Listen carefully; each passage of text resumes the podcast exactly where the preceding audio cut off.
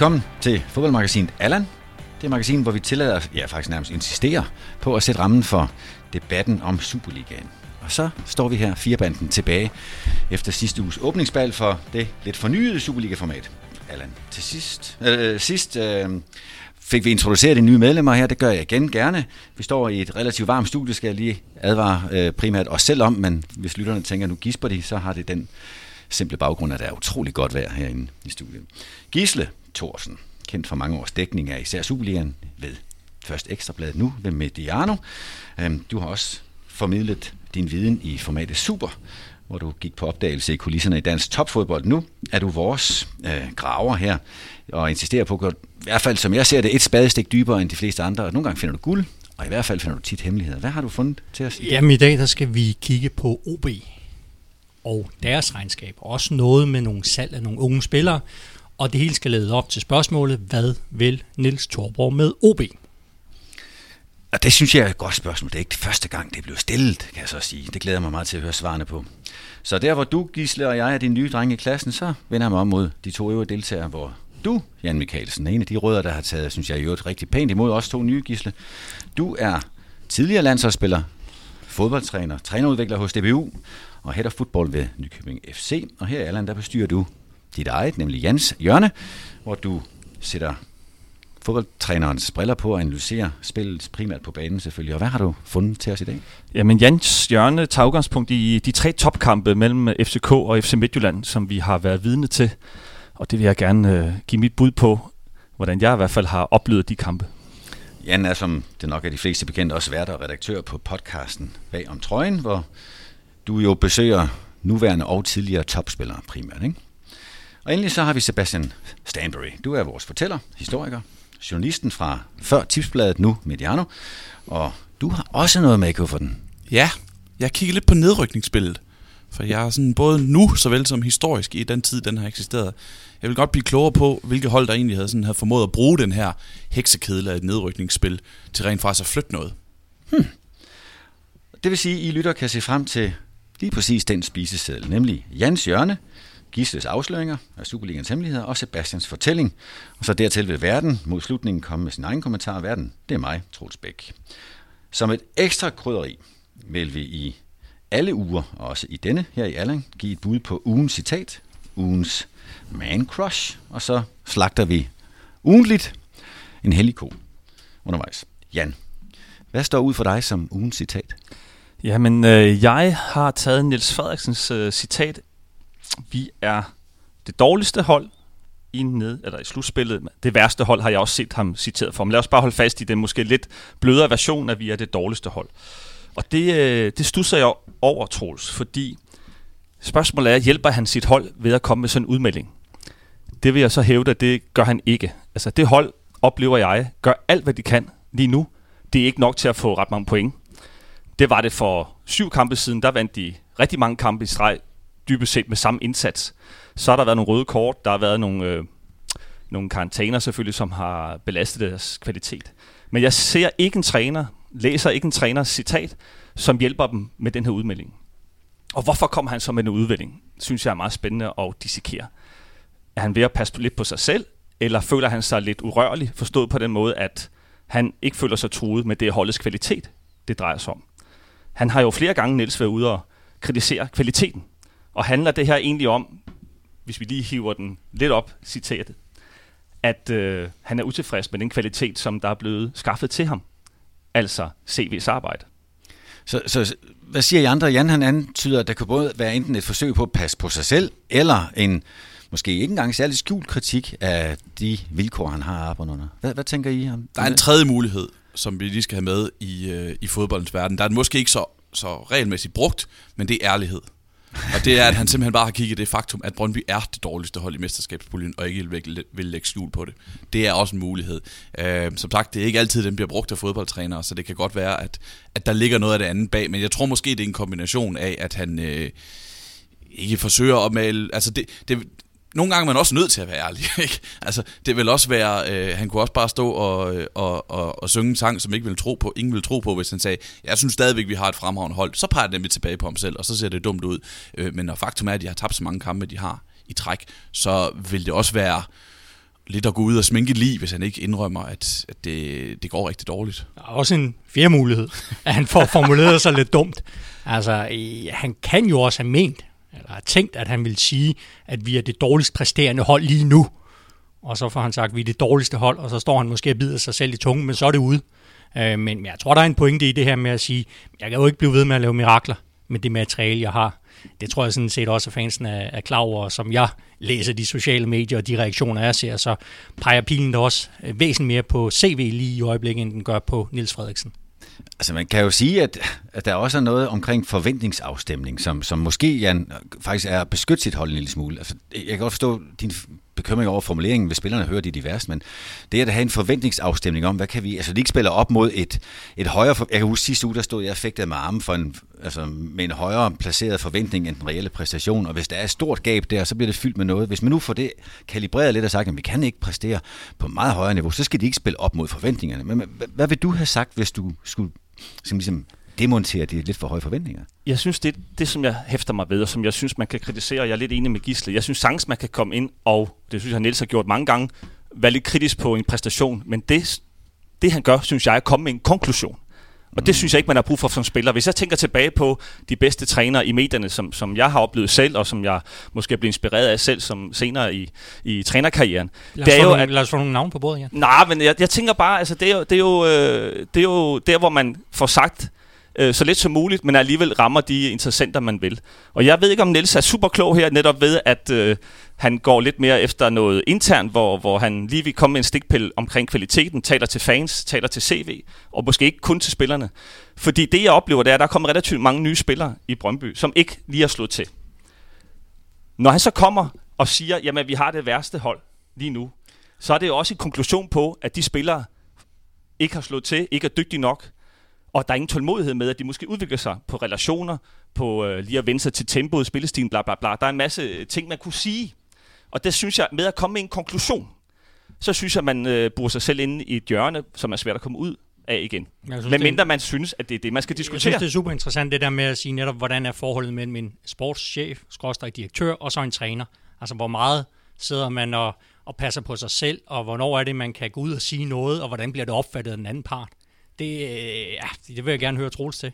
Du har jo selv siddet i, i stillingen i Brøndby. i en kort periode haft begge funktioner i, i en anden klub, men, men jeg, altså, jeg tror, det er ret væsentligt, at øh, for at man kan føle den der fuldstændig skulder ved skulder oplevelse, at begge to udtaler sig i hinandens øh, skal vi sige, favør. Så man kunne jo godt sige, at det havde været finere, ved CV havde været ude og sige, at lige nu er der en vanskelig situation for et hold, som har oplevet stor afgang af, af det væsentlige spillere. Det havde været fedt, hvis det var ham, og ikke træneren skulle sige det, fordi så kunne det nemt blive til, som det blev ansydet, at han passer en lille smule på sig selv. Øh, men hvis vi kigger lidt om, ind på baggrunden af det, altså nu, nu har vi jo haft op til fire bud på, hvad der kunne være årsag, årsagen til det, og ærligheden skal vi jo ikke glemme som en klar mulighed. Øh, bag den ærlighed ligger jo også, altså realiteten, at de tabte syv, altså historisk syv kampe i træk. Senest efter vi i sidste uge snakkede om, at Randers var det eneste hold i ligaen, der ikke har haft brug for at træne undertal. Øh, det fik de så pludselig brug for i, i Randers i kampen i søndags, hvor de jo var bagud, da de fik en mand smidt ud med en times spil tilbage, og vinder 2-1. Det er da meget kritisabelt for, for Brøndby. Kan du lige at sætte ord på det? Jeg vil godt lige holde fast i det, hvorfor jeg synes, konklusionen er det mest negative og kritisable ved det. Fordi når man er i den situation, har du tabt syv kampe, Troels? Sandsynligvis, men det er for længst fortrængt. Ja. Jeg har aldrig tabt syv kampe i streg. Jeg har måske tabt tre kampe i streg. Det gør ondt nok i forvejen som spiller, og hele, øh, kan man sige, hele klubben lider Så har man også brug for... i gang i detektor der, igen. Så har man brug for, så man brug for, at en mand står forrest og giver masser af håb, masser af tro på, at det her, det, det vender vi. Det synes jeg ikke, man gør ved at sige, at vi har det værste hold. Så, så jeg vil sige, jo, ærlighed, fint nok, men du har brug for noget helt andet i den her situation som spiller og som klub, som fan. Der har du brug for en, der står forrest, står op, og jeg hørte ham også sige, det er et ekstra citat, det er, at det bliver rigtig svært at få point mod FCK i derbyet. Jeg synes, der er en interessant ting i det her. Det er, hvem var det egentlig, der hentede Niels Frederiksen til Brøndby? Det var ikke Carsten V. Jensen.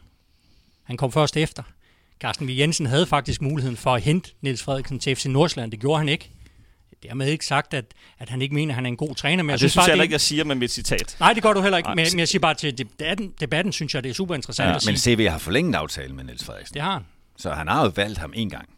Øh, og, og, hvis det du ligger lidt op til, jeg tænker, tolker jeg i hvert fald, så tager jeg den derfra og siger, jamen er, er han reelt truet, Niels, efter syv nederlag, men et mesterskab i, i, øh, i skjorten? Nej. Det, det tror jeg heller Nej, ikke. Altså, overhovedet En af mine kongstanker i den her sport, det er jo, at man ikke skal fyre som straf.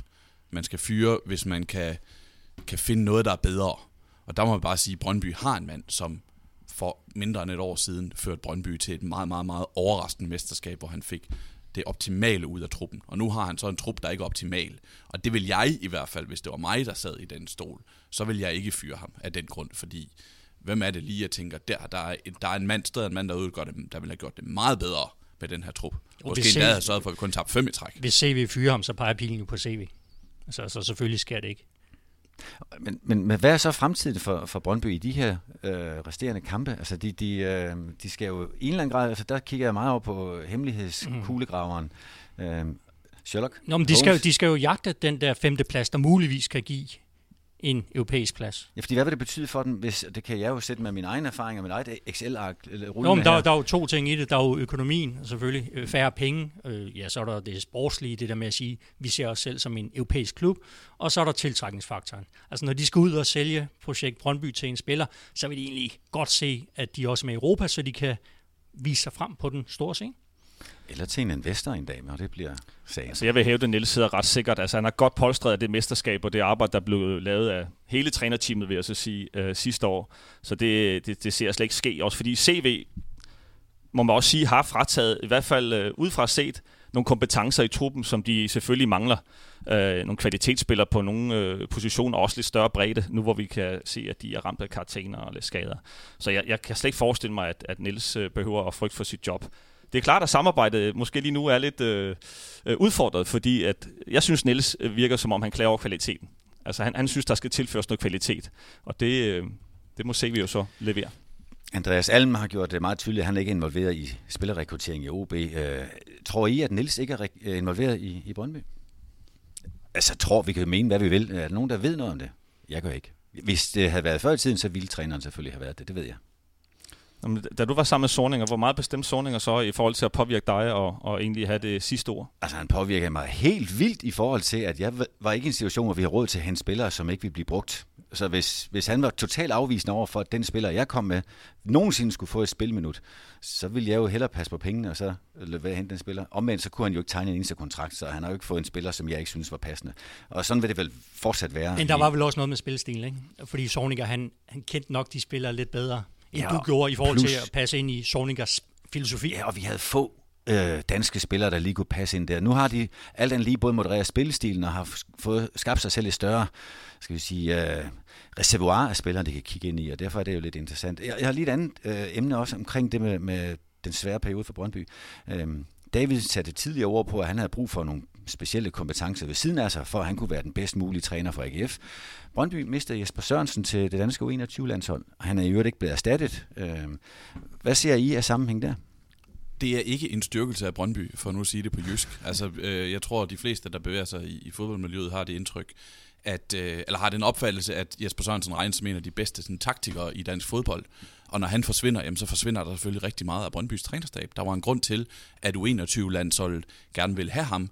Øh, jeg ved, der er flere Superliga-klubber, som tidligere har været ude og spørge på Jesper Sørensen øh, som, som ny cheftræner i Superligaen, efter også mens han var assistenttræner i Brøndby. Så øh, det er selvfølgelig et, det er selvfølgelig et tab. Og så lover jeg alle Randers-fans derude, som jo med god grund kan sige, at de leverede endnu mere for, at kampen endte med 2-1 til Randers, end Brøndby var skyldig, de tabte den, at vi kommer tilbage til, til Randers sidst i, i, i udsendelsen her. Øhm, vi har nu haft ugens citat. Så kigger jeg på dig, Gisle. Mm. Manden med de mange hemmeligheder. Det viser sig, at du går rundt og er lidt småforelsket. Øh, Jeg har i hvert fald et, øh, et man-crush, Et man-crush. Som, som vi gerne vil høre lidt Ja, mere ja, om. jamen nu, nu- skal du ikke kun handle om trænere, men jeg vil godt toppe Sebastians historie fra i sidste uge med Thomas Thomasberg. Jeg har taget en bog med, den kan man selvfølgelig ikke se, men den hedder 1 af 11. En svensk roman, skrevet af Andreas Alm. Jeg synes, det, er, det kan altså noget. Det er jo det er ikke bare en fodboldtræner, der inviterer andre fodboldpersonligheder ind i en podcast, og så taler lidt med dem. Og det lyder smart sjovt. Ja, det her det er en mand, der sætter sig ned og skriver en roman. Øh, Jeg har gjort mig den ulejlighed at læse den På svensk. på svensk. Ja. selvfølgelig. Er den på lydbog? Øh, det har jeg ikke fundet, men øh, jeg, er heldigvis, jeg er heldigvis i stand til at læse, Jan. Øhm, det er en fremragende roman, faktisk. Sådan ud for, altså, ikke en klassiker, der vinder priser, men, men den er god, øh, og det billede, den tegner af fodboldverdenen, synes jeg er utroligt fascinerende. Altså, han, han taler, den starter med, den her bog, at det, der er et skadedyrsangreb på en fodboldtræners øh, lejlighed. Der bliver sendt øh, 6 liter skadedyr ind i denne her lejlighed. Har vi ikke alle sammen prøvet det? Det, Var det det, du fik dit crush på ham? I ja, den det, det var moment? nej, men men det er også, at han beskriver netop det der magtspil, som vi allerede har talt om, mellem sportschef, bestyrelse, træner, og så slutter den, jeg ved ikke, om vi skal spoile, men at den her træner, han afhenter en pakke, øh, som han har bestilt, og i den er der en øh, startpistol, som skal udbores, så han kan passe på sin familie.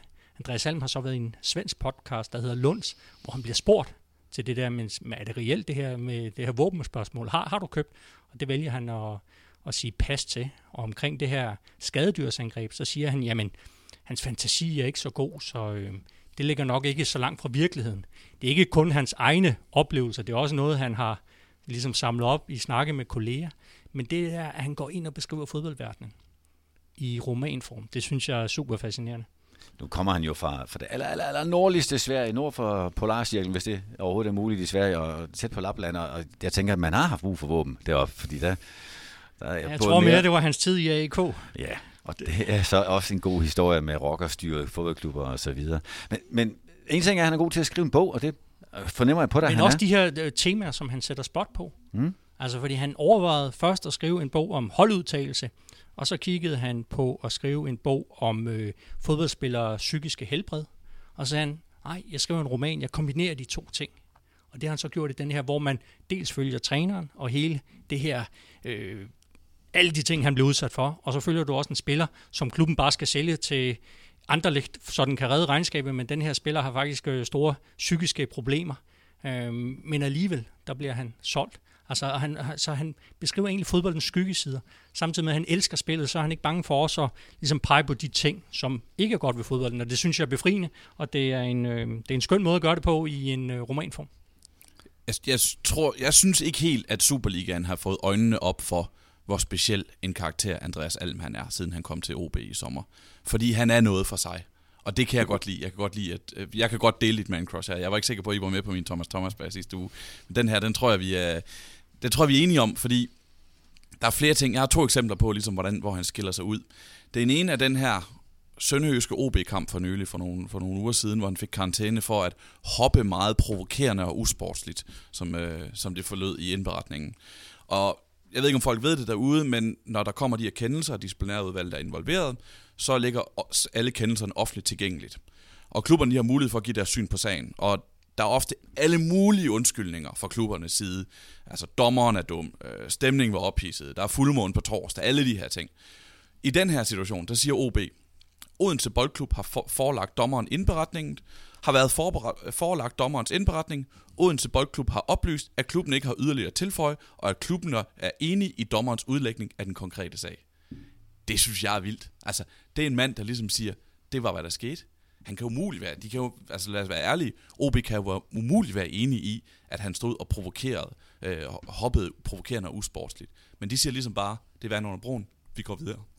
Vi går videre med den her sag, og så lægger vi den bag os. Det, det synes jeg er, er ret specielt. Ja, fordi normalt, når man ser de her indberetninger, så gør klubberne jo gældende 1, 2, 3, 4, 7, 8 punkter. Altså det har du også været med til i Brøndby, tror jeg, Oh, ja. hvor I skulle argumentere for, hvorfor det var at I ikke skulle have en bøde for, at nogle af jeres fans havde kastet med ting og sager. Øh, altså, så finder man jo på mange fine forklaringer, øh, som man håber på, at man slipper lidt billigere. Det gør OB ikke. Nej, nej. Øh, Klasse Andreas Alm, han går bare ind og siger, nå okay. Jeg fandt en anden indberetning, hvor det fyldte halvanden side, altså hvad klubben havde haft af, af, Og så har du også et andet eksempel med Andreas Ja, det er nemlig det, og det er, det er, det er endnu sjovere, hvis jeg skal sige det selv. Øhm, jeg læste en bog for nylig, øh, for jeg tror det var en gang i efteråret, en, øh, en, en svensk fodboldspiller, Martin Mutumba, der hedder, bogen hedder Ægte hele vejen. Jeg ved ikke, om det er sådan blevet svensk litteratur, Jørgen, det her, men han, øh, Martin Mutumba var sådan lidt en kultspiller i Allsvenskan på et tidspunkt, og han spillede i AIK, hvor øh, Andreas Alm var træner. Og der er en situation, hvor øh, Martin Mutumba, han er ham og særligt to holdkammerater, Nabil Bahoui og Robin Quaison, de er uenige om hans holdudvælgelse, Andreas Alm.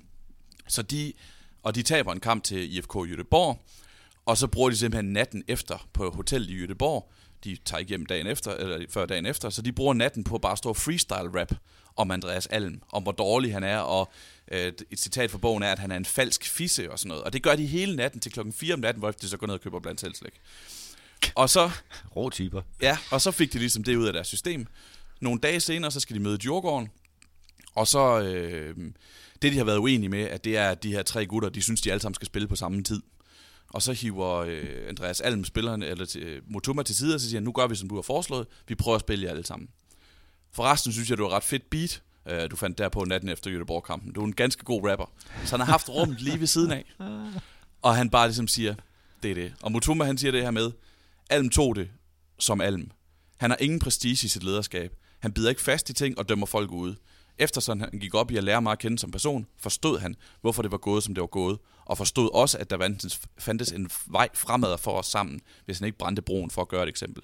Og Mutuma kalder ham den bedste træner, han nogensinde har haft. Han taler meget om øh, tolerance, Andreas Alm, at man skal have stor tolerance over for spillere i dag. Altså det her med at kunne fagne bredt. Og det vil jeg sige, jeg ved ikke, hvordan Troels Bæk i sine yngre dage havde reageret på, hvis øh, der var en OB-spiller, der havde rappet noget sjovt om ham. Bæk skal væk, eller noget af den stil. Det kan jeg så sige, det er testet. Men, øh, men nej, altså det, den rummelighed, som han udstråler med det her, og som de bekræfter også i, i Mutumbas fortælling, det, det er jo også det, vi andre ser, når vi er på afstand, men også når vi er lidt tættere på ham. Altså det er ikke altså, prestige-tomt lederskab, det synes jeg faktisk er en, en flot beskrivelse, ikke også?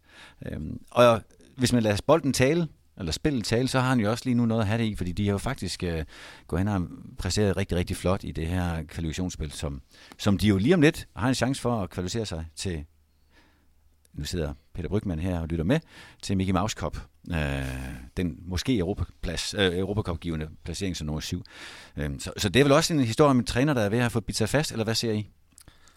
Jeg tænker også, at han er svensk og har lidt roligt altså sådan noget temperament. Altså hvis det vildeste, han kan, det er at hoppe lidt provokerende, når han bliver vist et helt utroligt forfærdeligt rødt kort, som er helt forkert. Ikke? Så tænker jeg også, at så har man også styr på sine følelser. Men øh, svensker er jo lidt mere Så jeg rolige end os andre, tror jeg. godt, så vil jeg godt henvise til Ulrik Wilbæks mange hop på sidelinjen som håndboldtræner. Det virker mindre roligt, vil jeg så sige. Skal vi lige huske at sige, hop. at hvis vi har svenske lyttere, så mener vi ikke roligt i den svenske forstand. Oh, ja. Og vi er ved at lave en svensk udsendelse.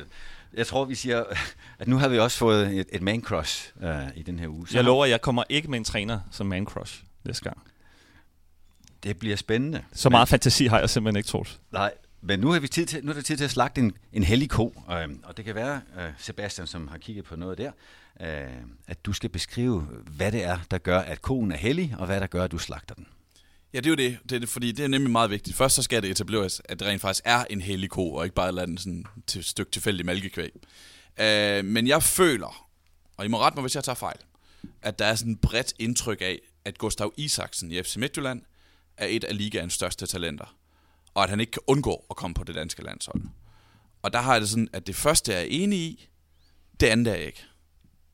At han ikke kan undgå det med landshold. Det er jeg ikke nødvendigvis enig i.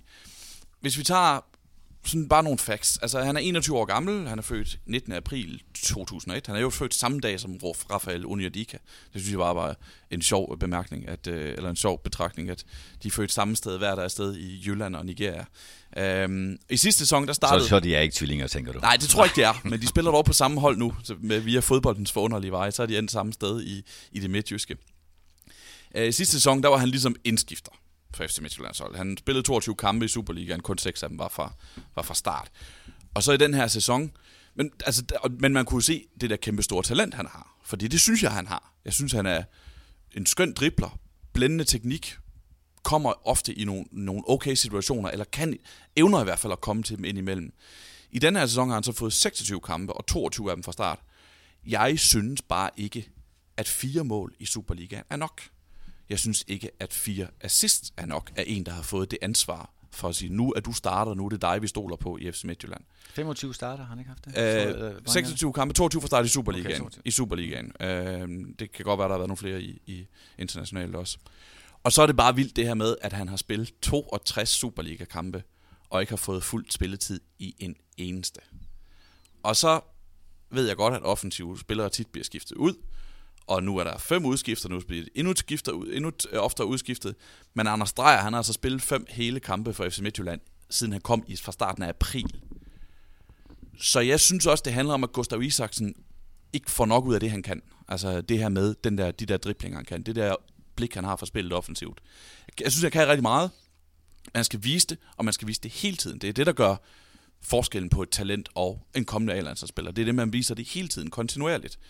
Øh, det skal jeg se ham, før, før jeg gør ham, før jeg for alvor kan, kan tro på, at han bliver... Så, så du, før jeg vil kalde ham en stor profil. Så du mener, at han ikke længere kan stå der i, i vadestedet mellem potentiale og præstation? Altså det er jo det, vi, vi venter på, når et talent skal til at faktisk etablere sig. Det er, at det ikke bare bliver ved lige ved næsten, men at den skal over målstregen. Det skal altså ikke bare helt firkantet i fodboldspillets målstreg, men altså, man skal også præstere, præstere på det niveau, som talentet forpligter til. Og det ser du ikke helt ske. Nej, det synes jeg ikke. Jeg synes ikke, at han... Altså i, i, for eksempel i, øh, i søndagens kamp mod, øh, mod FC København, hvor de jagter et mål, der bliver han skiftet ud. Altså det har været rigtig fedt for FC Midtjylland at vinde den der fodboldkamp, så de kunne komme op af point med FC København.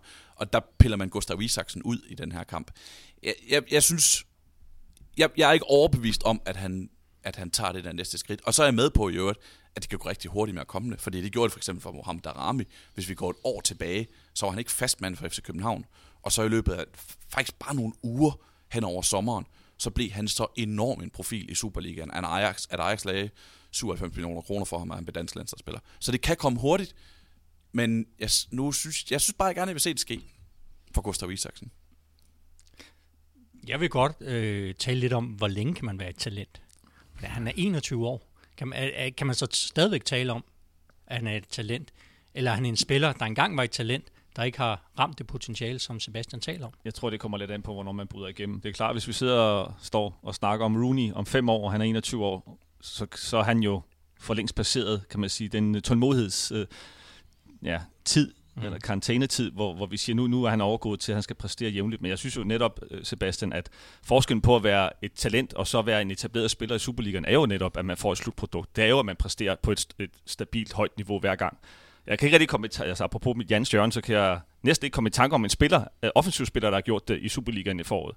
Så vi siger, at han også har haft dårlige vilkår, men jeg er da enig i, at han har noget potentiale, som han forløser for, for sjældent selvom at det er et talent, vi snakker om. Men jeg synes, at, at lave en hellig ko på ham, er jeg faktisk lidt i tvivl om, da du sagde det til mig.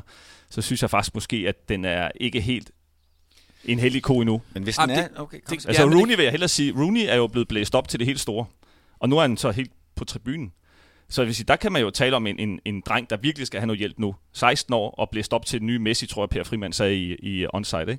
Altså, der, der, der, synes jeg, der er blevet blæst noget op, som slet ikke kan bære. Jeg synes, Isaksen med tiden kan han godt inden for en sæson, halvanden sæson, hvis et Midtjylland ellers tror på mig og ikke køber erstatninger. Det er også en del af det. Ikke? Jeg sidder og, og kigger meget på det for at sige, okay, men hvad er forretningen i Gustav Isaksen nu? Han er 21 år. En stor udenlandsklub. Hvor mange penge vil de betale for en på 21, som endnu ikke har fået sit endelige gennembrud i Superligaen. Men han skal videre. Altså, han skal til en mellemklub først. Han, de kan ikke lave et stort salg på, på ham, fordi han er ikke klar fysisk. Altså, han er ikke klar fysisk til at gå i Bundesligaen eller Premier League, der hvor de store penge ligger. Jeg tror, han er nødt til at komme til øh, Holland, Belgien, hvis, øh, hvis han overhovedet skal ud. Men, men så bliver det bare ikke det salg, som Midtjylland havde drømt om, kan man Nej, og det... Men sådan ja, altså, de har jo store, og det, og det, det er respekt for, de, de har store armbevægelser, de har store planer og drømme, og, og nogle gange så må de også erkende, at selv FC Midtjylland ikke lykkes med deres transfers. Jeg, jeg tror heller egentlig ikke, øh, for nu at, at forsøge at lave noget øh, CPR, øh, eller hvad hedder det, ikke CPR, øh, sådan noget genoplivning af den her, den her ko, jeg har forsøgt at slagte. Jeg er ikke ude på at afslutte Gustav Isaksens karriere. Jeg tror egentlig dybest set bare, jeg er en lille smule skuffet over ham i den her sæson, fordi jeg så ham i sidste sæson, og så de ting, han kan lave, og jeg har også set det i glimt i den her sæson, og tænkte, hold op et talent, han har. Og så er det bare for sjældent, at jeg får de glimt, synes jeg. Altså, jeg er bare en lille smule skuffet over den her sæson, som skulle have været hans øh, vej mod stjernerne i Superligaen, at han, at han ikke har vist nok. Hvordan synes du, han klarer sig på 21, hvor man måske med rette øh, kan vurdere ham sammen med øh, jævnaldrende? Bedre, men som, øh, altså, han har gjort det rigtig godt på 21, og har også skåret nogle mål, øh, men men jeg synes så, jeg ved godt, hvor du vil gerne vil hen, jeg tror, jeg, det tror jeg, vi kommer frem til senere. Øh, jeg synes så også, at han, han, det er også jævnaldrende i Superligaen. Når du er 21 år gammel, så er han ikke, altså han er ikke nyoprykket seniorspiller. Han har, han har spillet 60 kampe i Superligaen, så han må, han, vi kan godt også tillade sig at have nogle forventninger til, at det begynder at, at gå fremad. Og vi er bare i forhold til det, hvor de kigger på, om de skal købe ham, det er jo tit på 21 landshold, hvor man tager dem, inden de måske får deres endelige gennembrud. Ikke? Så, tager man, og så får man lige, måske en sæson billigere, end hvis de venter ikke? og får deres gennembrud. Må jeg spørge som, som måske afslutning på den her lille afdeling. Øh, når du siger, Sebastian, at det er en hellig ko, øh, ser, er det så muligt at se det som en del af den markedsføring af spilleren, som FC Midtjylland jo har interesse i, enten det for at markedsføre akademiet, eller for at markedsføre ham over for det store europæiske marked? Ja, det, det kan man sagtens sige. Gustav Isaksen er en mand, som også i kraft af, øh, af sine præstationer er blevet hypet meget tidligt og var en del af et, øh, af et stærkt øh, UEFA Nations League, øh, nej ikke Nations League, det hedder det Youth League hold, som gjorde det rigtig fint, og der har været snak om Manchester City og sådan nogle ting. Så han har, de, de, er, ikke, de er ikke dårlige til at hype deres egen spillere efter Midtjylland. Det har han også været en, en del af den maskine. Så synes jeg, vi skal lade diskussionen om den gode Gustav blive overgangen til de tre hovedpunkter, som vi jo fortsat har til gode i den her udsendelse. Øh, nemlig først Jans Jørne. Ja. Jeg skal lige høre, du lover i starten af udsendelsen en kritisk blik, blik på øh, topniveau, eller topkampenes niveau, og Isaksen er jo lige præcis en del af mesterskabskampen. Øh, særligt den i, center, i søndags i Herning. Hvad, hvad så du? Jamen, øh, først og fremmest vil jeg lige starte med at sige, at jeg er faktisk vild med Superligaen. Vi, vi, vi sidder står igen og taler rigtig øh, lidenskabeligt omkring øh, Superligaen. Jeg synes, den kan en masse ting. Og jeg synes, slutspil og nedrykningsspil er fantastisk. Jeg var selv en del af nedrykningsspillet, da jeg var i Vendsyssel. Det var forfærdeligt at være i det, men det er fantastisk nu, hvor man er udenfor og kan kigge ind i det. Hvordan gik det egentlig? Jamen, det, jeg, tror sgu, øh, jeg tror lige, vi klarer den i første division næste år. Men øh, det, jeg synes, det er, at jeg synes også, det er lidt kontraproduktivt. Fordi der er så meget på spil i hver eneste kamp. Det er få kampe, vi, øh, vi skal snakke om her fremadrettet, som ikke har noget på spil. Og der må jeg bare sige, de tre kampe, jeg har set omkring at blive dansk mester, det ultimative for FCK og, og Midtjylland. Selvfølgelig er der nogle klubber, hvor det ultimative det ikke er rykke ud. Der må jeg sige, at jeg er blevet spillemæssigt ekstremt skuffet. Noget af det, ja, vi taler baner og så videre, men det handler også om intentioner. Hvad er det, trænerne og holdene vil ultimativt? Der har været tre kampe, som sagt, i foråret. Masser af spænding. Kampene har været spændingsfyldte. Det er ikke sådan, det ikke har været chancer. Ikke så mange chancer, men hvis du dissekerer spillet med flere spillere, der laver nogle driblinger, øh, bare kan samarbejde, hvor der bliver lavet et bandespil, der bliver lavet et underlap, et overlap, der kommer nogle, nogle ting, hvor man siger, det der, der har de skulle øve sig sammen. Hold kæft, hvor de gode. Det kan jeg ikke gøre med, på mit serie 4 hold. Det har jeg svært ved at se. Jeg kan se en fysik. Vi er også på målinger, på data osv. Der er vi på fuld højde med de bedste ligaer. Der bliver løbet mere, der bliver løbet og sprintet meget mere, og duellerne og, og spillernes fysik, det er, hvor det skal være. Det er ikke det, der er problemet. Problemet er, i modsætning til øh, noget af det fodbold, vi skal hjem og se i aften. Vi er op til onsdag. Vi er op til onsdag. I aften. Vi skal hjem og se City i Real Madrid. De kan godt følge med på teknikken også, på spilintelligens, på beslutningstager, selvom fysikken er rigtig god, og det går hurtigt. Det kan vi altså ikke. Vi har for få spillere, synes jeg, der kan mestre og håndtere bolden og relationerne og beslutningerne, når spillets intensitet og tempo bliver sat op. Så hjælper det heller ikke, at man spiller på en, en mark. Det vil jeg så sige til, til spillernes øh, undskyldning. Men ujævne kampe på et spillemæssigt, teknisk meget lavt niveau. Jeg savner flere, jeg savner inspiration. Altså hvis det havde været en Michelin-restaurant, man må gå ind på, så har man ikke sagt, at det var god med mad, ved? Så har vi bedt om at få øh, regning og så skride. Så har du spurgt, om du var på McDonald's. ja, og, øh, og det er egentlig det, jeg gerne vil diskutere med jer i dag. Altså er I enige med mig? Fordi jeg, jeg må indrømme, der er gang i den på tribunen, der er gang i den på banen. Men intensiteten skal jo pares med individuelle og kollektive præstationer, hvor man siger, wow, jeg skal komme og se den her kamp næste uge også. Fordi det er så fantastisk underholdende, og det kan man ikke få andre steder end her. Og det har jeg svært ved at se FCK og FC Midtjylland levere til altså os. de her spilmæssige ambitioner. Ja, jeg synes nemlig, at vi er uambitiøse. Altså, nu har jeg PSV-trøjen på i dag, øh, helt med vilje, det er Pep Biels Fordi der ser jeg et hold, som, ja, det er ikke alt, der lykkes. De giver nogle, øh, nogle fejl væk mod FCK, men de har en stil, de har nogle ambitioner. De spiller sgu som et kæmpe hold, og det gør de også, når de møder Barcelona på udebane. Det er godt, at de ikke får lov til det, men deres intention er det. Og der oplever jeg for mange hold, trænere måske, der har det rigtig svært med at forsøge at gå efter det ultimative, fordi de er så nervøse for at kikse på vej derhen. Så, og det lider vi, det lider vi under. Siger du, at presset er større i slutspil, både for øh, kvalifikationsspil og mesterskabsspil, end det er, når man spiller i Holland, i jeres division eller i andre ligaer? Jeg synes, at man skulle spørge, hvad det vil ske med Ajax' træner, hvis han ikke vinder mesterskabet. Om han bare øh, køre videre, som om der ikke er noget galt, eller fans, de bare siger, åh, ja, pyt med det, nu, nu vandt vi ikke lige mesterskabet. Men det er jo også det her netop med Ajax, som du siger, når du sidder nede i arenaen, så er det jo ikke nok at vinde. Det er jo tilhængere, der kommer for os at skulle godkende præstationen. Lidt ligesom publikum i, i, til teater og sige, var det her en god forestilling? Jeg har talt med spillergisle, som øh, har været i, øh, i, i, i Ajax. Øh, Nicky Simling har jeg talt med. Han siger, at vi er blevet pævet ud, efter vi vandt 4-0. Altså, det er altså lidt underligt som spiller, men det er fordi, det er ikke nok bare at vinde. Vi skal vinde med stil, vi skal spille som et stort hold, og vi skal vinde som et stort hold. Vi skal dominere. Og jeg må bare sige lige nu, der ser jeg ikke de to hold har ambitioner om det. Der var en ting, jeg blev mærke i, som du sagde, som jeg synes var interessant, for det var det der, du sagde med, at du så ikke spillere, jeg kan ikke huske din præcis formulering, men det var spillere, der ikke evnede at spille det her, det her lidt mere ambitiøse spil. Og det synes jeg var interessant, fordi... Øh, få spillere så. Få spillere, ja, men det er fordi, jeg tænker netop, jeg tænker faktisk de her hold, hvor der hvor der er spillere, der kan det her. Jeg ser Anders Dreyer, som har et højt individuelt niveau. Øh, Evander kan også. Gustav Isaksen kan også nogle ting med, med bolden og, og op i hovedet. På FC København er der Pep Biel, Rasmus Falk, Nikolaj Jørgensen er tidligere dansk landsholdsangriber. Øh, øh, Rooney har også noget af det der niveau, øh, har evner til at spille hurtigt. og Sådan noget. Så jeg synes egentlig, der er spillere nok. Er du ikke enig i det? Og så peger det jo et andet sted hen for mig i hvert fald. Ja, men jeg vil godt lige sige, fordi det var faktisk mit næste punkt, men jeg tænker også, at I lige skulle have lov til at bare sige lidt. mit næste punkt er, ja, der er Falk. Jeg synes, Drejer er en rigtig dygtig spiller. Jeg har også selv haft øh, Evander. Manglede vi i hvert fald i kampen, den seneste kamp. Fordi han kan jo gøre det der. Han er iskold på bolden. Om der er så noget på spillerej, så er han stadig rolig på kuglen. Men, nu kommer min næste. Kunne I forestille, og det var lidt øh, for at vende tilbage til mit øh, tema i sidste uge. Altså, øh, tror I i Ajax, hvis man havde valget igen, vil, vil spille med Vavro som skulle sætte spillet, og han skulle sætte spillet op til Pep Biel og til Rasmus Falk og til Rooney.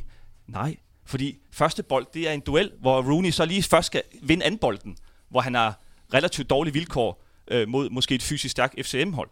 Så det der med at parre holdet og sige, vi har en klar spillestil, vi har en ramme, hvor vi tager udgangspunkt i, hvad gør vi, når vi har bolden? Men det er vel ikke bare holdet, det er vel helt klubben? Ja, det er helt klubben. Identiteten Og vi kommer til at snakke Silkeborg senere, ja, jeg er altså, bare nødt til lige at tage hul lidt på den. Ja. Der synes jeg jo, vi ser individuelt dårligere spillere. Individuelt dårligere spillere, uden tvivl. Men hvor rammen er tydeligere, og hvor jeg synes også, spillerne passer bedre sammen. Sådan at man faktisk med al respekt kan få nogle okay Superliga-spillere, men ikke landsholdsspillere. Ikke potentielle, øh, synes jeg, udlandsprofessionelle på sigt. Jeg ved ikke, om vi skal gemme en tørke på nogle år. For det, det undrer mig lidt, når jeg hører, hvor godt det arbejde er, der bliver gjort i de danske klubber i ungdomsafdelingerne. Altså hvor man siger, at akademierne er helt på højde med de bedste i Europa, også når der bliver uddelt de her stjerner.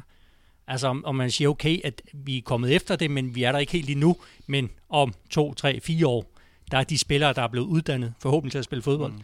De er jo også i Superligaen, hvis de ikke er blevet solgt, og så spiller en anden form for fodbold, end den der, du beskriver. Men nu kommer mit sidste og måske uh, trumfkort, hvis det ikke har været nok indtil videre, til at overbevise jer, at jeg har ret. Jeg synes jo også, at klubberne er uambitiøse. Altså, jeg hører aldrig uh, Bo Henriksen jeg hører Jes tale lidt mere om det, men jeg, jeg ser det bare ikke på banen. Jeg hører aldrig noget om, at men det, vi, skal, vi skal have nogle bedre positioner, vi, øh, vi kommer til at lægge øh, alt for mange på samme linje, og, og, og se en ændring af det. Jeg ser jo, at de gerne vil have den første bold som duel. Jeg ser også, at de bruger nogle spillere, som har det som spidskompetence. Altså, vi tager nogle spillere, som har nogle andre forudsætninger for at levere en anden slags fodbold, end måske de bedste teknikere og de bedste øh, ja, spilintelligente spillere i truppen. Og der synes jeg bare, at Silkeborg, og til dels også AB, har en, øh, en større balance over til, at vi tænker på, hvad gør vi, når vi har bolden? Nu vil jeg sige, smag og behag, det er jo ikke noget, man, det, ja, det kan man godt diskutere, men man kan jo ikke få ret i, at den ene smag er bedre end den anden. Og der kan jo være noget omkring, at hvis to lige gode niveauer møder hinanden, så neutraliserer det hinanden, og så kan det blive noget rod. Men jeg vil gerne gribe lidt fat i det, du nævner med Silkeborg og OB, som måske er to lige gode hold, men som har spillet enormt levende kampe her to gange trækker, meget målrige og, og i øvrigt fuldstændig genkendelige i holdenes spillestil. Når man kigger på, på det hold, som Kent Nielsen træner, hvad, hvad er det så, I ser, som du for eksempel, Jan, ikke har set i, uh, i guldkampen i, ja. i Herning? Det er, det er jeg rigtig glad for, at du spørger om. Det jeg ser, det er et hold, der gør meget af det, som jeg savner hos de andre, nemlig at de tager udgangspunkt i spillere, som er bedst, når vi har bolden. Jeg ser et hold, som spiller som et stort hold, selvom de dybest set budgetmæssigt er et lille hold. Jeg ser et hold, der spiller med stor mod. De vil rigtig gerne have bolden, selvom det koster lidt. Det ene mål, de giver væk i, øh, i kamp mod OB, er jo i boldtab lidt uden for en feltet. Sebastian Jørgensen tager bolden, bum, bum, bum, der er mål. Det er en del af deres, kan man sige, risikovurdering. Det lever de med. De vil meget hellere vurdere, at risikoen er, er størst ved at smide bolden væk hele tiden til duel. Og det, den tankegang, synes jeg, kendetegner et stort hold. Når vi skal se Manchester City og Real i aften, de tager da også udgangspunkt i, at vi vil have bolden. Vi vil dominere i 95% af kampene. Ja? Det er dejligt offensivt, for vi ved jo ikke, når, når lytterne hører det her, som kan være torsdag morgen, så kan vi have Jamen, været det- det tør jeg til en røvkedelig resultatkamp, der ender 1-1 eller noget. Jeg vil sige, øh, første kamp lavede det ikke op til det. Så sandt. lad os du se, Troels. Jeg tror også, du ved, hvad der kan ske i aften af fyrværkeri. Så Silkeborg, de vil dominere. De arbejder med en offensiv positionering, som, øh, som har lidt større risiko i forhold til måske at spille lidt tættere på eget mål. De, øh, synes jeg, krydder en fantastisk arbejdsindsats med opportunisme og typer, som kan noget med bolden, men ikke så meget individuelt. De kan det relationelle spil. Hvis du ser en Mark Brink, som jeg selv havde fornøjelsen af på, på ungdomslandsholdene, han er faktisk ikke verdens bedste dribler. Han er heller ikke specielt hurtig, men han holdt kæft, for han spiller intelligent. Og jeg synes, det har været et mestertræk at trække ham lidt længere tilbage på banen, til at styre deres opspil som en Pirlo. Ja, det er et flot navn, det ved jeg godt.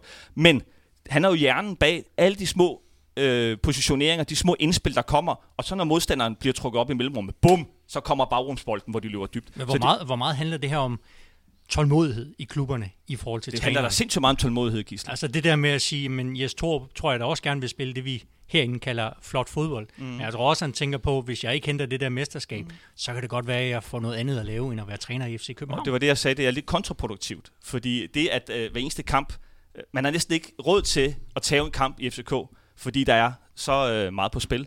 Og det gør jo også, at man er så nervøs for at kigge sig undervejs, Men det er jo jeg sagde. interessant, du så siger Ajax, for situationen er den samme der. Ja, men der synes jeg også mere, at konceptet er mere øh, implementeret, end jeg må sige, FCK er Jamen, jamen med. netop, men hvad er det, de har gjort i Ajax, der gør, at de kan gøre det, og FC København kan ikke? Ja, altså det tænker jeg er en bestyrelsesbeslutning. Det, er, det starter jo helt med Johan Cruyff, at sige, at det er fodbold skal spilles, og, og der, man skal også underholde. Man er en del af underholdningsindustrien. Jeg synes, der er et eller andet øh, spændende ved at sige, at vores danske landshold under Åke Harreide, ja, de vandt, ikke? De tabte i hvert fald ikke ret mange kampe, og folk synes, det var det arveste fodbold.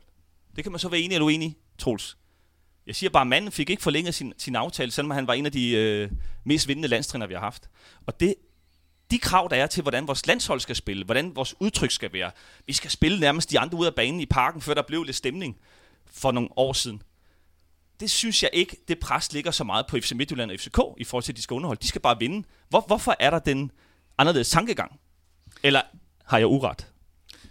Så det, så det du egentlig, øh, eller samtalen ender lidt i retning af nu, det er også, hvad vil klubberne egentlig med deres fodboldvirke? Hvad vil de med deres spil og med deres øh, fremtræden i det hele taget?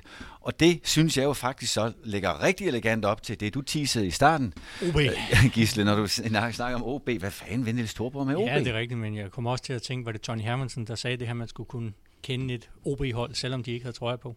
Altså det her med, når vi taler om, om strategi. Men ja, jeg har kigget på OB, fordi de kom med et, øh, et årsregnskab, som faktisk var med positive tal. Det er ikke noget, de har for vane. Altså de lavede næsten en hel million i, i overskud øh, i 2021, efter at have lavet store underskud årene før.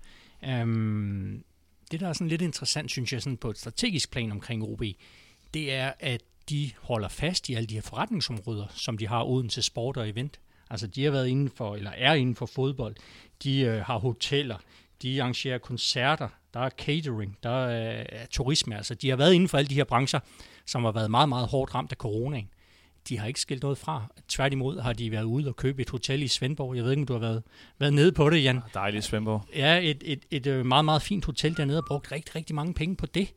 Altså, så, så de ser stadigvæk, at man kan lave denne her sport- og eventpakke, som FC København nu er på vej væk fra. Det synes jeg er interessant med OB. Og det fortæller jo nok også lidt om Nils Thorborg. Altså, hvad bruger han OB til? Jeg tror, der er en masse synergier i OB uden til sport og event. Altså det med at sige, Nå, men vi har noget catering, det er jo meget godt, fordi vi har nogle sponsorer, de har også noget frokostordninger, der kan vi være med der. Det er også sådan kigget lidt på med OB, det er jo, de forventer de her spillersalg på 10 millioner kroner om året.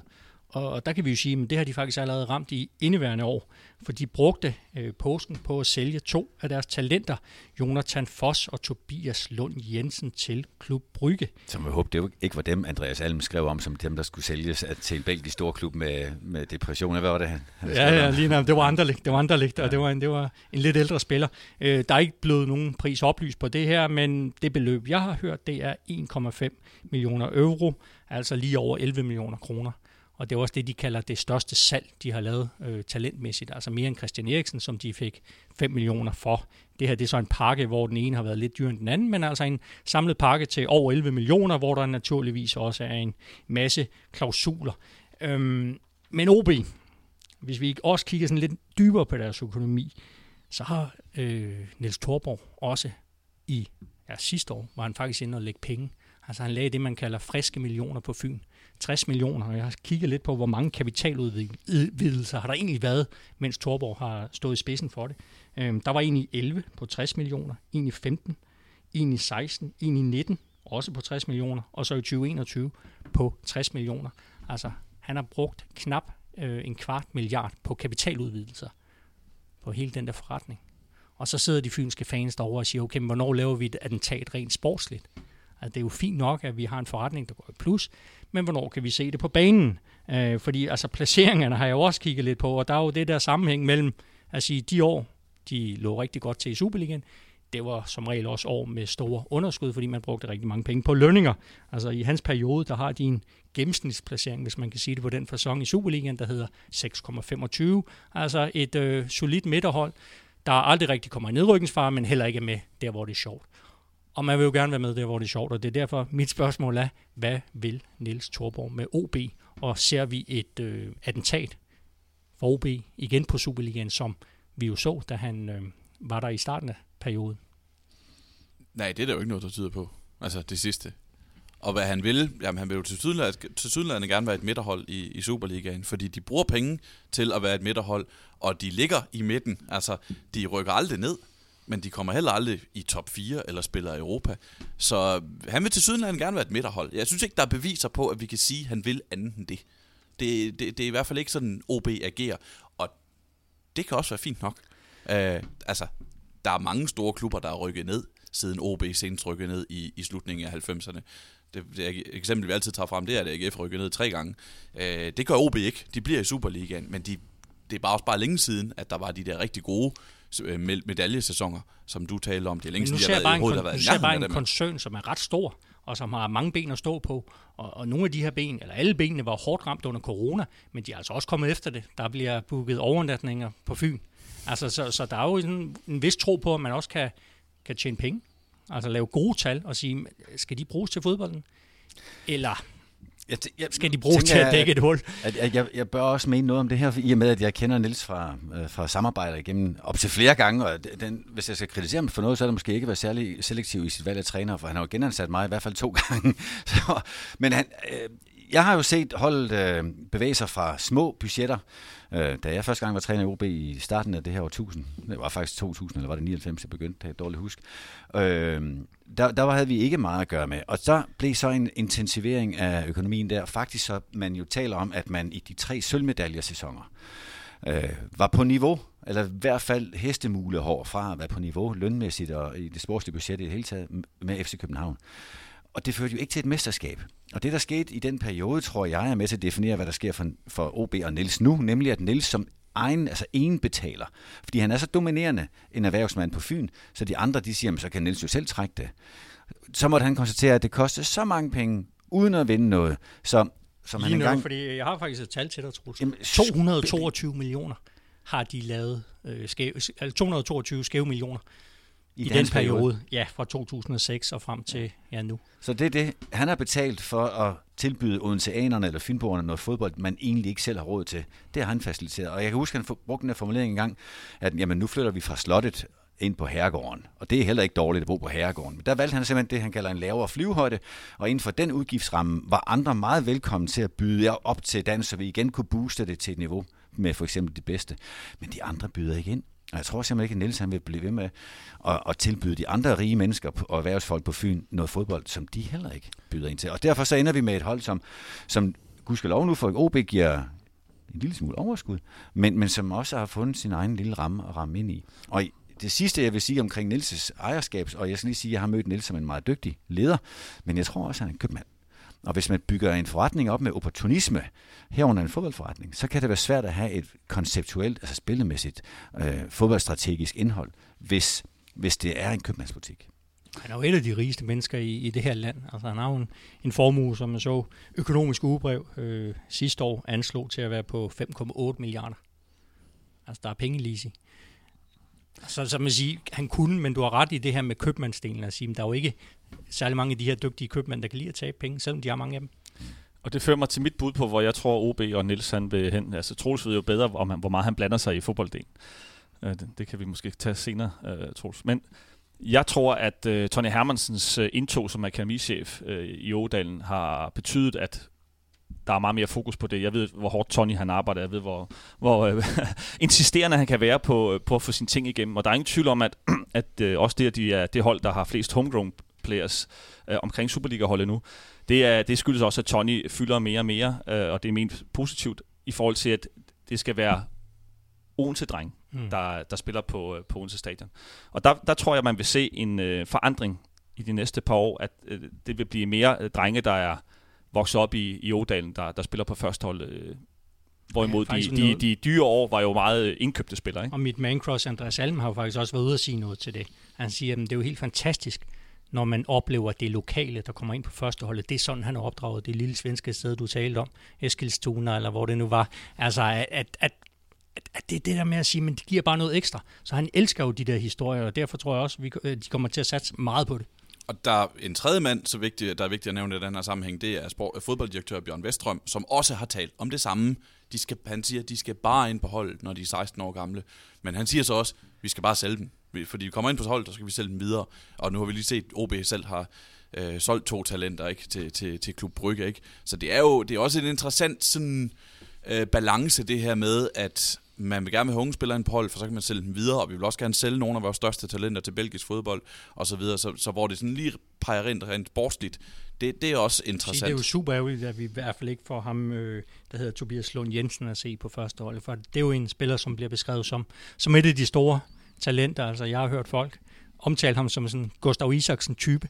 Øh, jeg ved ikke, om det er ikke til noget alligevel. Det er godt eller skidt. Du kan brokke sig over ham om fem år i en eller anden udsendelse. Og så Jonathan Foss er jo en, hvor de faktisk har lavet en, en, en, en det er jo en god case. Det var en spil, de hentede HB Køge skrev kontrakt med ham, og så sælge ham lidt over et år efter. Jeg synes jo, jeg er blevet lidt øh, forelsket. Nu kan jeg lige tage hold på min øh, man crush, men altså Breum synes jeg er meget, meget spændende spiller, ikke? Altså, ham, ham øh, har jeg lyst til at se spille i hvert fald. Så forretningen, forretningen er i bedring. Øh, økonomien vokser faktisk også en smule, de har større budgetter. Og nu sagde du før, Gisle, at de jo ikke kom med i Europa i mange, mange år. Det kan de faktisk nå. Ikke kun ved, undskyld, Peter, Rud, øh, Peter Brygman øh, ved Jørgen Klevin Cup, eller hvad var det den hed, men også øh, ved den pokalkamp, som spilles i aften, når den her episode udkommer torsdag aften. I morgen. Ja, undskyld, ja. torsdag aften. Ja, ja. ja men de har jo også den her ambition om, at hver femte år skal de være i et gruppespil. Altså, det kan de jo nå nu her. Altså, der er en, virkelig en gyld mulighed. Mm. Og det kan jo også være det, der bliver afsættet til OB's attentat på toppen af Superligaen. Spændende. Tak for det input. Uh, og så kan vi sige tak til Sherlock Holmes, og så videre til Dr. Watson. Sebastian Stanbury, hvad har du med til os nu her? Oh, jeg elsker Sherlock Holmes. Det, jeg har de samlede værker stående inde på bogen. Øh, og så alligevel kunne jeg ikke finde på en god reference at gribe. Men never mind. Baker Street 221 B, tror jeg der. Nå, Øh, jeg har kigget på nedrykningsspillet, som jeg teasede for i starten. Og øh, det kom så af, at jeg sad og så Vejle Sønderjyske. Og mere, mere specifikt, så sad jeg og så det interview, som Tobias Mølgaard han gav efter kampen. Øh, hvor han øh, talte om Vejles nederlag til Sønderjyske. Hvor han sagde det her med, jeg ved ikke, om vi var tynget af presset. Det er hårdt at kæmpe hernede. Lige pludselig øjner vi en mulighed, og det håndterede vi ikke godt nok i dag. Og Vejle har lige tabt 3-0 til Sønderjyske. Og jeg blev mærke det der, det er hårdt at kæmpe hernede. For, for mig er Vejle sæsonens udgave af det der hold, der øjner håb, og så bliver håbet knust. Og så ånder det måske lidt håb igen, og så bliver håbet knust. Og så får de taget det fra sig igen, og så fremdeles, så ender de med at rykke ned. Og jeg tænkte, at det egentlig var sådan en tendens i nedrykningskampen. Øh, og særligt nedrykningsspillet. Jeg synes, vi har jeg synes også, vi taler lidt om nedrykningskampen, som der er der mulighed for at hente nogle point, og de indbyrdes kampe mod de direkte konkurrenter og sådan noget, der kan man, der kan man rykke noget. Og så tænker jeg, kan jeg vide, hvor mange der egentlig har rykket noget i den tid, vi netop har haft det her nedrykningsspil. Så det besluttede jeg mig for at undersøge. Øhm, og jeg gik tilbage til 2016-17 sæsonen, som jo var den første med, med slutspil i den her omgang i dansk fodbold. I til at starte med var der de her puljespil, hvor der var to hold i, eller fire hold i, i to puljer, og de to nederste øh, skulle spille yderligere om og rykke ned, eller rykkede ned, og så var der to hold, der ligesom klarede frisag. Øh, så hvis vi kigger på de der med de to nederste hold i hver puljer, øh, som, som kæmpede for at klare frisag i, i puljespillet, så prøver jeg lige at lave en hurtig gennemgang her. Jeg håber, det, det er værd at lytte på i, i podcastformat. Men hvis vi tager 16-17, så i pulje 1, der lå OB og Esbjerg øh, til nedrykning, da, da, sæson, da puljespillet startede. Der var det AC Horsens og Esbjerg, der, der spillet var færdigt. Så der var der faktisk en, der flyttede sig. OB flyttede sig ud af det her moras. I pulje 2, AGF Viborg, og det var også AGF Viborg, der lå dernede, da, da den sluttede i 2016-17. Så der skete ikke noget. I 2017-18, der i pulje 1, der var det Silkeborg Helsingør, og det var også dem, der sluttede.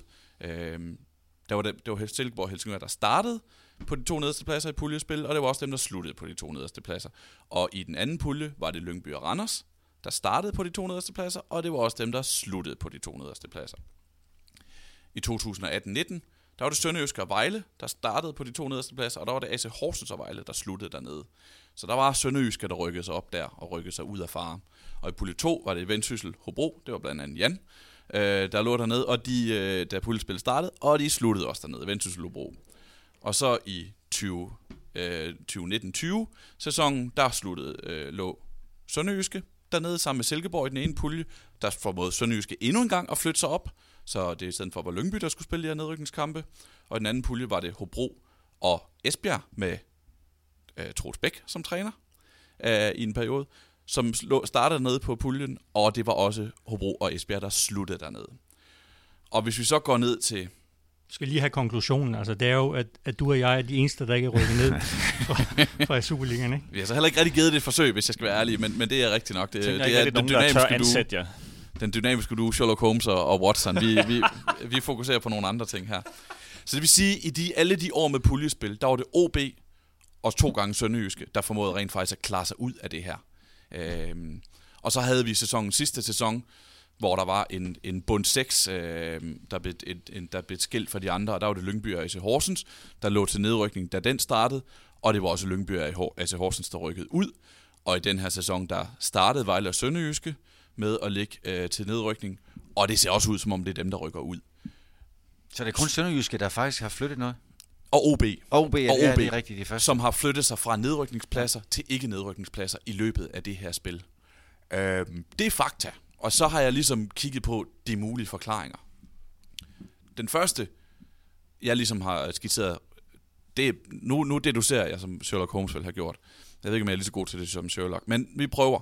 Den ene, det er jævnbyrdigheden at når vi kommer ned i det her nedrykningsspil, så slår alle hold hinanden. Og jeg havde det her eksempel, altså det er svært ligesom at skille sig ud, fordi det kan godt være, at man selv kan slå sin, mod, øh, sin direkte konkurrenter, men så kan de direkte konkurrenter bare slå nogle andre, som heller ikke er sådan jævnt særlig gode.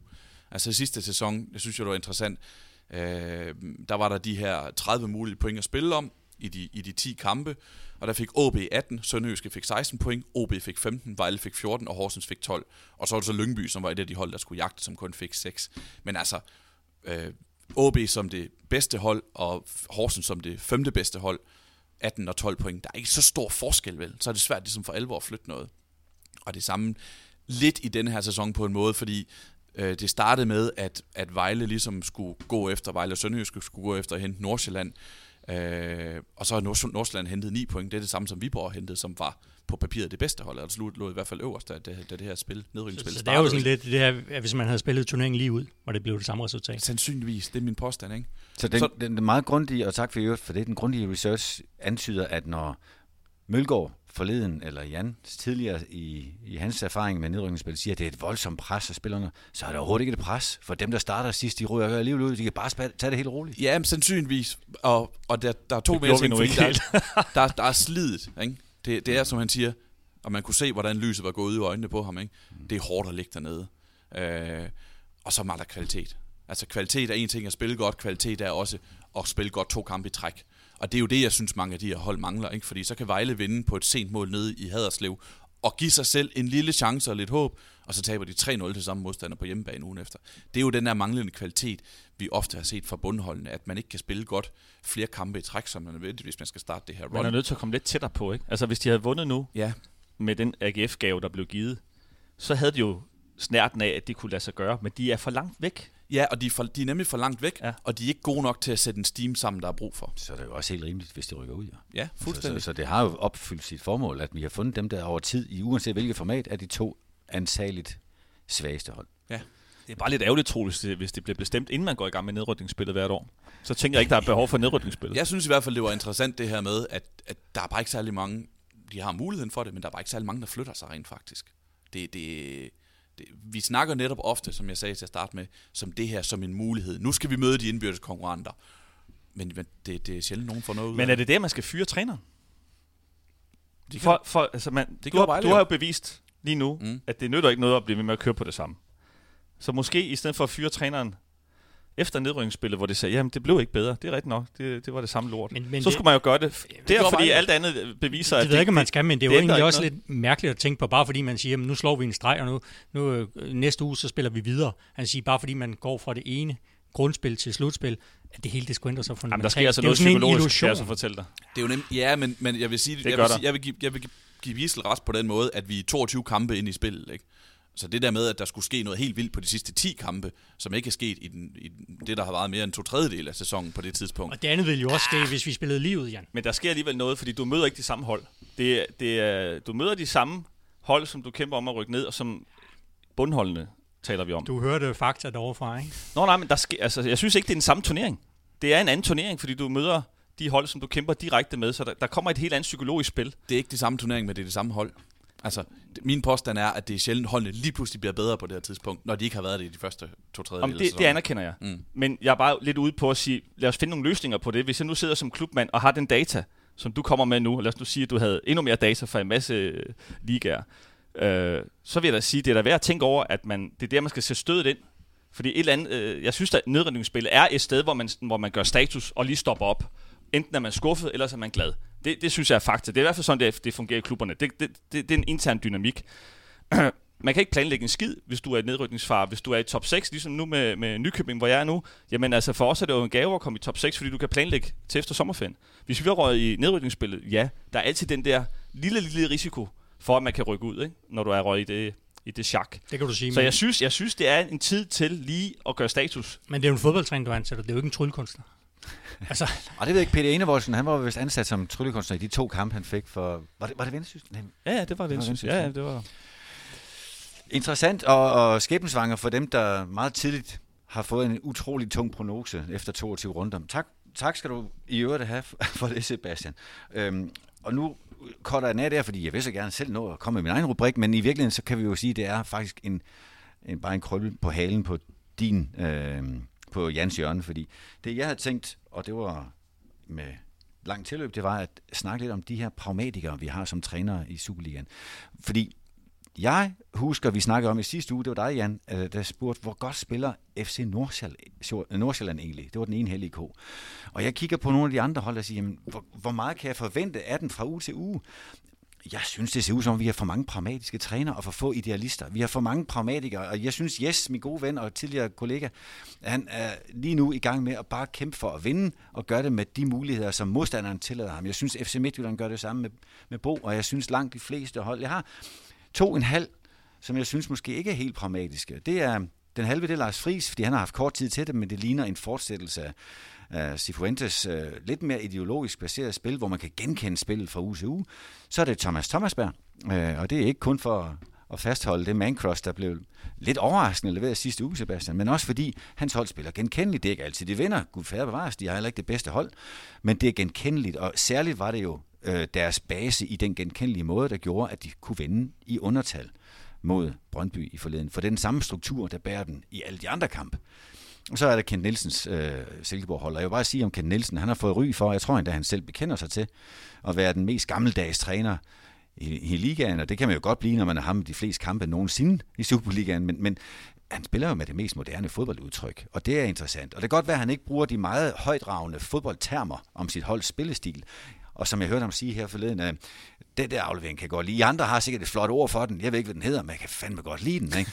Og så, så sorte støvler og korte bukser kan stadigvæk blive til rigtig lækkert, sexet, moderne fodbold. Og det synes jeg er værd at hæfte sig ved, at han også gjorde i Aalborg. Øh, på samme baggrund, nemlig at have et materiale, man ikke kunne købe sig til, man skulle udvikle det, der var til stede. Nu har de så i øvrigt købt en interessant, at de har købt et par stykker, men den billigste Superliga-topscorer, jeg kan huske i, i, i mands minde, nemlig for lidt over en million, var det måske knap halvanden, øh, med Helenius fra AGF. Og jeg synes simpelthen, det er så pragtfuldt at se en træner, hvor man kan genkende holdets spil fra uge til uge, og ikke står og, og slår lidt med terningen for at se, hvad kan vi nu få tilbage i dag. Men også et ambitiøst spil. Altså, vi er jo enige om, at det Silkeborg får ud til, for, for, øh, til at se nemt ud. Det ved vi jo alle sammen, hvor svært det er. Jamen, jeg, jeg Hvis synes, det var den så der, nemt, hvorfor er der så ikke flere, der gør det? den der udvikling, Kent Nielsen har været igennem, er helt vild. Altså, jeg, jeg kan huske for 20 år siden, der, der stod jeg ude i Valby Idrætspark og så hans Horsens hold spille.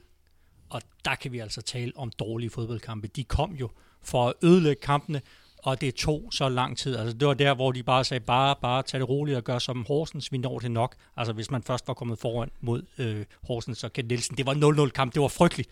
Og så nu, wow. Men, men det var genkendeligt Horsens hold, og som jeg, øh, tolker, Det var din, det. som jeg tolker din pointe, øh, Troels, det er jo, at øh, du er ikke smagsdommer her, men, men du savner en eller anden form for linje og retning på det arbejde, man laver hver dag ude på banen, og det er jo netop det. Altså, jeg kan bare huske med, med Christian Andersen, det AB-hold, vi havde, der var en retning i alt, hvad vi gjorde. Jamen bevares Christian, øh, der var, øh, det var ikke Pep Guardiola, alt, alt det, der kom ud, men spillerne var sammensat ud fra en stil, ud fra en, en vision, han havde op i sit hoved, så var det meget trænerdomineret dengang, det er jeg med på. Men det, som jeg oplever kendt nyder godt af, hvis vi også lige skal give rosen til andre end kun lige cheftræner, det er jo, at det er AB og Silkeborg, som har holdt fast igennem flere trænere, flere øh, lederskift, at det er den måde, vi gerne vil spille og uddanne spillerne på.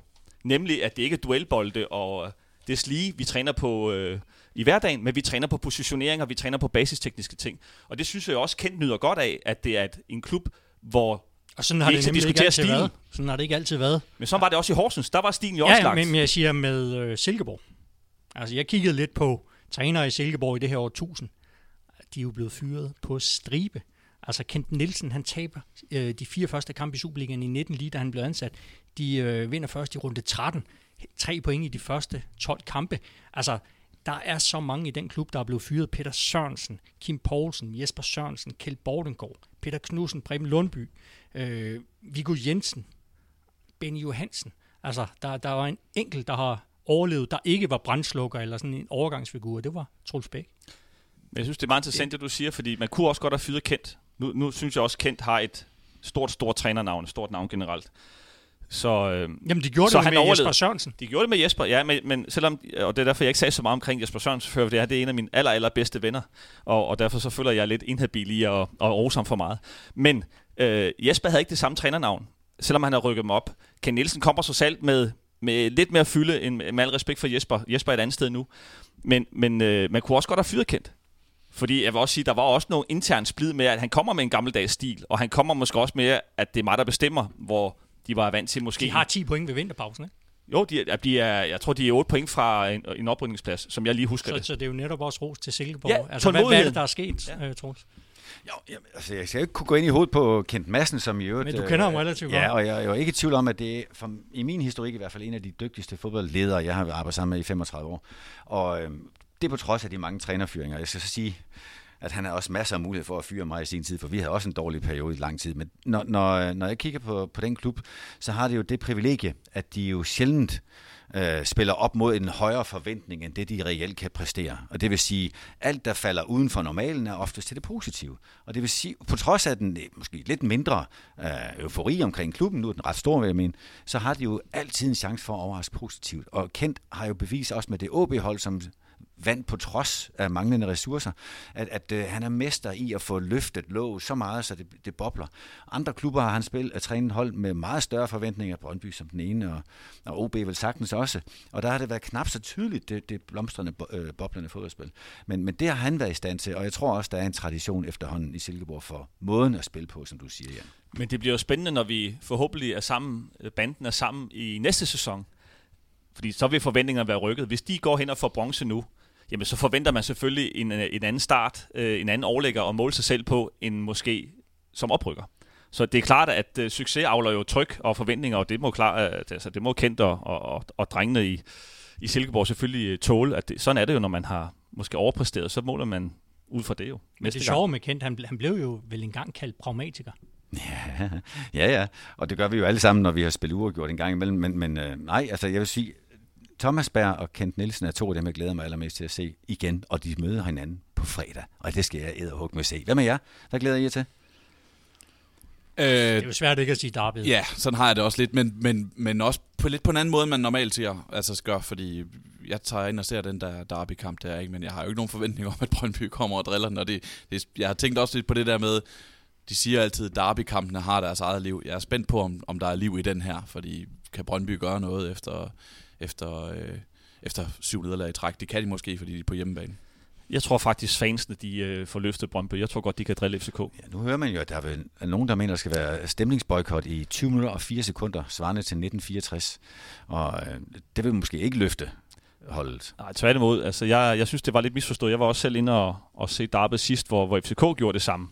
Altså, de, er jo super på, de er super på politiet, og så vælger man måske at, at ikke støtte sit, øh, sit favorithold. Det, det virker lidt ulogisk i min, øh, i min verden, tror, men det, det kan være, der ligger noget det, dybere, det, som det, jeg ikke forstår. Det er en vipsered, det her. ja. Har vi to timer mere til en... Øh... men anyway, nu spurgte du mig, at nej, det hjælper dem ikke. Øh, jeg tror, de er underliggende øh, på banen i forvejen og øh, fans har altså en massiv kraft ude. Jeg, det, jeg tror, du ved det, du har været derude, men altså, jeg har oplevet Brøndby Stadion også. Det er, når de er med, så kan de altså få spillerne til at, at få vinger. Og jeg ved bare selv, hvor meget det betyder, når man, når man ved, at man er en øh, ja, ultimativ støtte og opbakning fra fansene, hvad jeg synes, de har fået, også i en svær periode. Så jeg synes, det vil være lidt et selvmål fra fansens side, ikke at være parate til at støtte deres drenge. Det er de også, men først efter 20 minutter. ja, så er de bagud 2-0. ja, lad os se. Vi får se, vi får se. I skal i hvert fald have mange, mange tak, både for de faste elementer i Jans hjørne, øh, de hemmeligheder, når vi kan finde i Superligaen, og så rejsekufferten fyldt med de gode fortællinger fra, fra dig, Sebastian. Så nu, jer der har lyttet med, hvis I synes om det, I har hørt, så må I meget gerne kommentere på det til jeres sidemand. Hvis I ikke kan lide det, så skriv det bare til os, så kan vi gøre noget ved det til de kommende uger. I kan skrive på mailen allansnabelagpodimo.com. Tak fordi I lyttede med.